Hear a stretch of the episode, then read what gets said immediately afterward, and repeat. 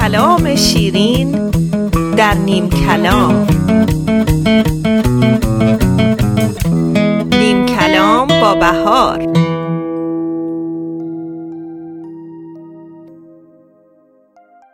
سلام به شنوندگان فهیم رادیو بامداد.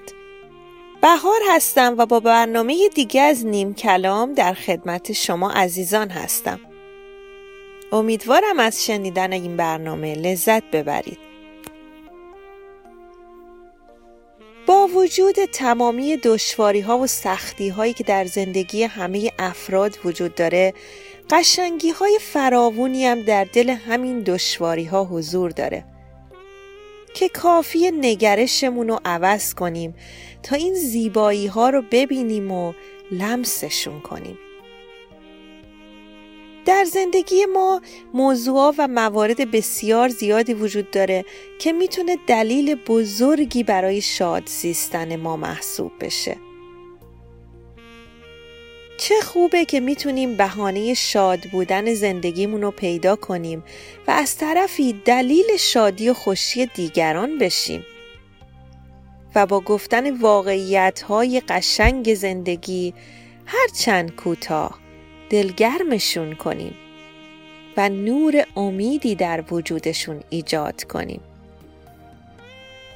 گاهی به قدری هم این تلخی‌ها و شیرینی‌ها ما رو درگیر خودش میکنه که تنها چیزی که آروممون میکنه شنیدن یک برنامه رادیویی یا یه جمله مثبت کوتاه تا به خودمون بیایم و کمی آرامش به خودمون هدیه بدیم.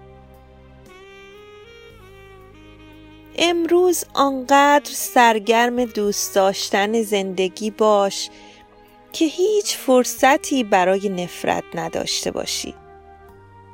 هر روز فرصتی تازه است تا بهتر از دیروز باشی. مهربان و ملایم باش. اجازه نده دنیا تو را زمخت و خشن کند. به درد و رنج اجازه نده تو را بیزار نماید. به تلخی ها اجازه نده شیرینی زندگیت را از تو برباید. اگر قایقت شکست باشد دلت نشکند، دلی را نشکنی. اگر پارویت را آب برد باشد آبرویت را آب نبرد، آبرویی نبری. اگر صیدت از دست رفت باشد امیدت را از دست نده، امید کسی را ناامید نکنی. امروز اگر تمام سرمایه‌ات از دست رفت دستانت را که داری خدایت را شکر کن، دوباره شکر کن.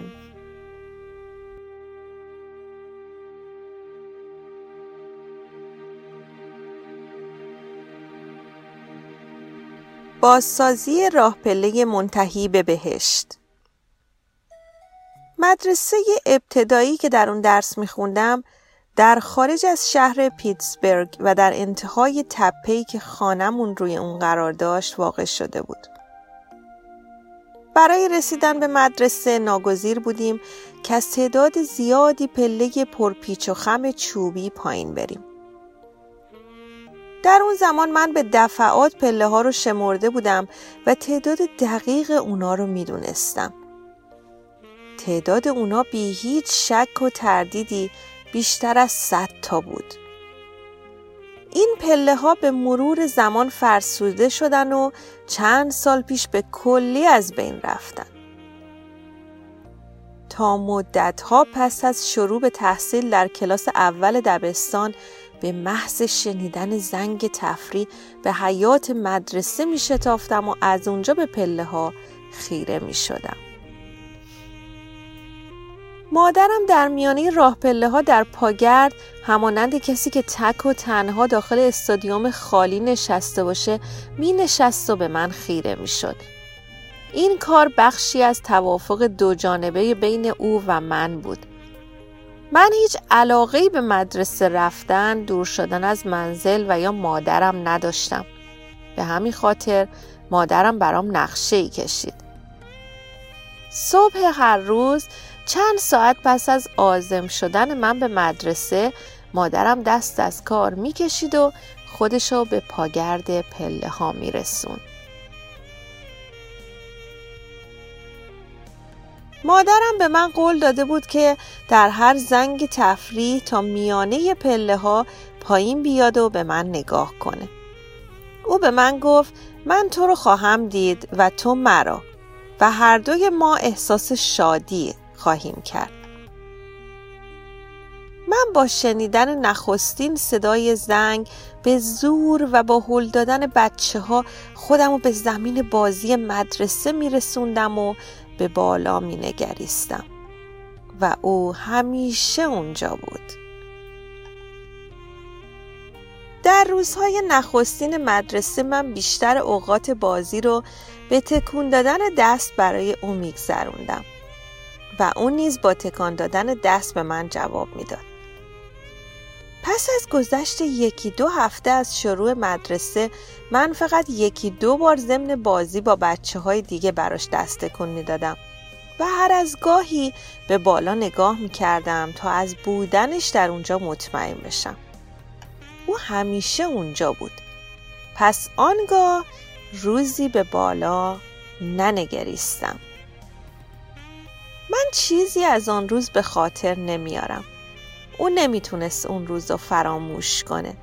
او میگفت که همه بچه ها این کار رو میکنن. اونا بزرگ میشن. اونا از یه مرحله به مرحله دیگه پا میذارن. اونها در یک لحظه انسان رو هم خوشحال میکنن و هم غمگین.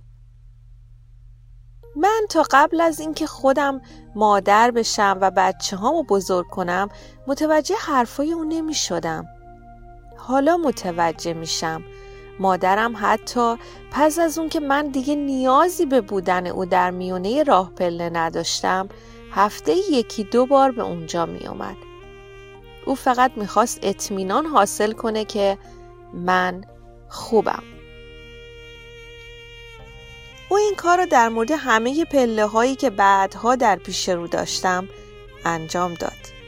دبیرستان، دانشگاه، کار در شهرهای دور، او همین رفتار رو در مورد پدرم، برادرانم، دختران برادرش، پسران خواهرش، خاله ها، دایی ها، نوه ها، دوستان، همسایگان و حتی بیگانگانم انجام میداد. و او سال به سال همونطوری بود که بود. او میگفت مادر هرگز نمیتونه از مادر بودنش دست بکشه. اخیراً که مریض شد و در بیمارستان بستری شد، از محل کارم بهش زنگ زدم. او در پنسیلوانیا بود و من در آریزونا. در آریزونا دیر وقت بود و او میدونست که من در حال ترک محل کارمم. مادرم سرطان داشت. ذات‌الریه هم داشت و احتمالاً استخون پشتش هم شکسته بود. اما به من گفت موقع رفتن به خونه با احتیاط رانندگی کن. من همیشه نگران توام. در طی دورانی که در بیمارستان بستری بود، همه دکترها، متخصصا، پرستارا و مددکارای اجتماعی فقط سه جمله کوتاه از او میشنیدن: خوبم، متشکرم، دوستت دارم. خودم رو با هواپیما به پنسیلوانیا رسوندم تا در بیمارستان در کنارش باشم. تو بیمارستان دوتایی با هم میخندیدیم، گپ میزدیم و به عکسای خانوادگیمون نگاه میکردیم. او از اینکه من اکثر اوقات از فرزندام و از سر کارم دور بودم نگران بود. من آموختم که والدین هم مثل بچه ها از یه مرحله به مرحله دیگه پا میذارن و انسان رو در یک لحظه هم خوشحال میکنن و هم غمگین. توی اتاقش می نشستم، تماشاش می کردم و می کوشیدم حرفاشو باور کنم. حرفایی که بیشتر درباره بازگشتن به خونه و پختن کلوچه و شیرینی بود. از اینکه من و برادرم پیش پدرمون بودیم خوشحال بود، اما از اینکه تمام روز در بیمارستان در کنارش بودیم با ترش روی می گفت شما مجبور نیستید هر روز بیاید اینجا. منم در جوابش می گفتم من فقط تا میانه پله ها میام، میخوام از سلامتیت مطمئن باشم.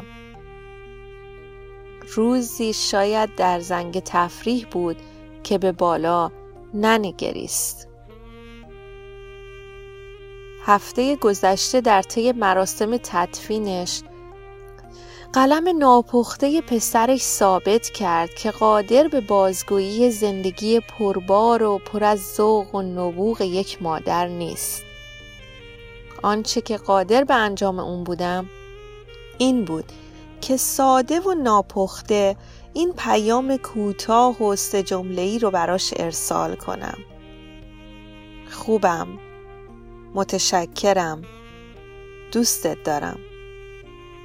او البته که آنجا بود. او صدای مرا شنید. نیازی نیست که پیام خودم رو تکرار کنم. میدونید که او همچنان نگران من است. اگه موافق باشید با هم به یه موسیقی زیبا گوش میدیم و برمیگردیم.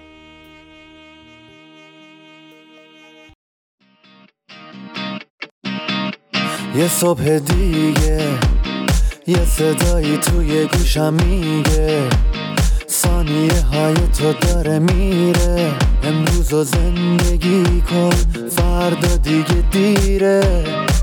نم نم بارون میزنه به کوچه و خیابون، یکی میخنده یکی غمگینه، زندگی اینه همه قشنگیش همینه. خورشید و نور و ابرهای دور و هرچی که تو زمین و آسمونه به من گیزه میده. رها کن دیروز و زندگی کن امروز و هر روز یه زندگی دوباره از شروع جدیده.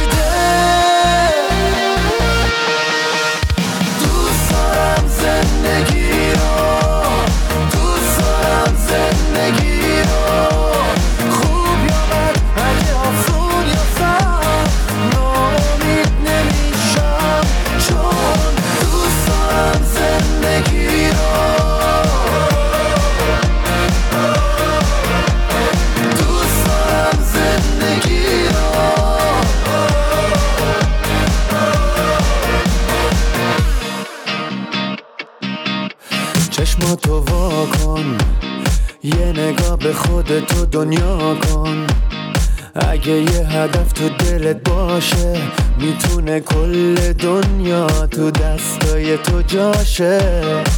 جاده دنیا میسازه واسط کابوس و رویا، یکی بیداره و یکی خوابه، راه تو مشخص کن این یه انتخابه. اگه ابرای سیاه دیدی، اگه از آینده ترسیدی، باشو و پرواز کن تو فوقای پیش رو. اگه به سرنوشت میبازی تو بخوای فردا رو میسازی، پس دستاتو ببر بالا و بگو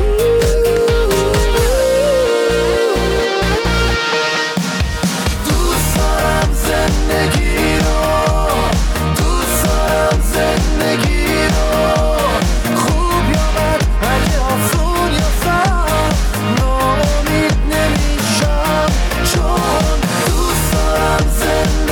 you.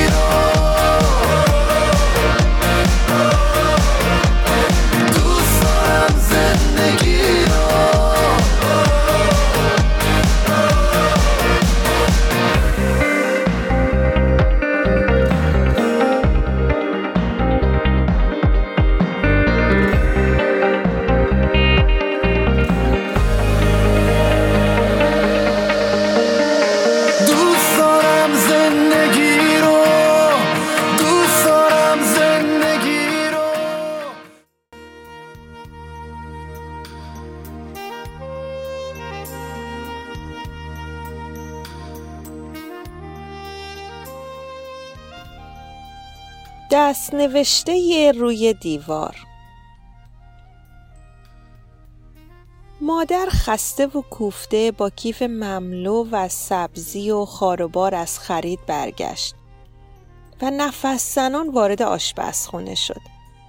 پسر هشت ساله او مضطرب و نگران از آنچه که میبایست درباره برادر کوچکش به او بگه، زانوی غم به بغل منتظرش نشسته بود.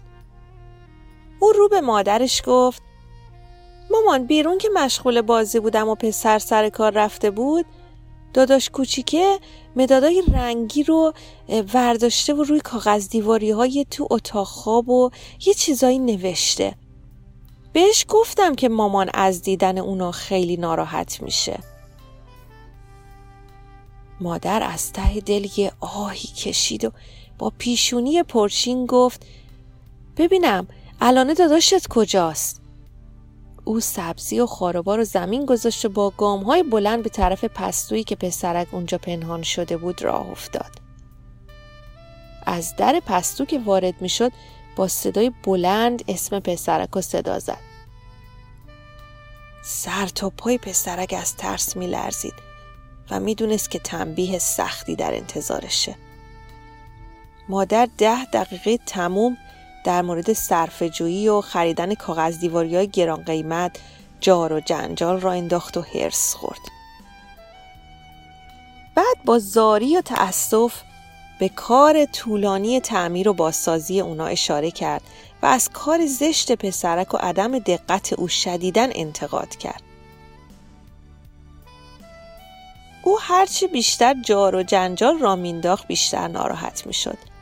سرانجام مادر عصبی و از کوره در رفته با گام‌های سنگین از پتو خارج شد تا سری به اتاق خواب بزنه. با دیدن نوشته‌های روی دیوار اشک تو چشمای مادر حلقه زد.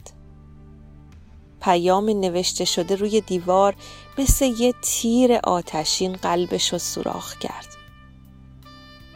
روی دیوار نوشته شده بود: من مامانم رو دوست دارم. تصویر قلبی دور تا دور اونو قاب گرفته بود. این نوشته همونطوری که بود روی دیوار باقی موند و قابی خالی دور اون نصب شد تا به یاد مادر و در واقع به یاد همه بندازه که لحظه‌ای درنگ کنیم و دست نوشته های روی دیوار رو مطالعه کنیم.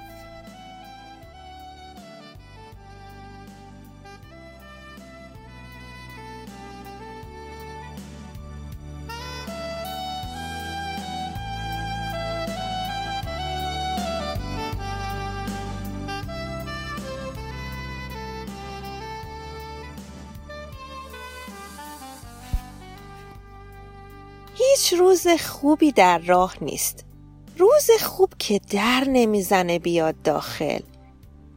روز خوب که سر برج نیست خود به خود، البته گاهی با ناز و کرشمه بیاد. قبض آب و برق نیست که وقت و بی وقت وقتی خسته از سر کار برمیگردی از شکاف در آویزون باشه. روز خوب رو باید ساخت، باید نوازشش کرد، باید آراست و پیراست،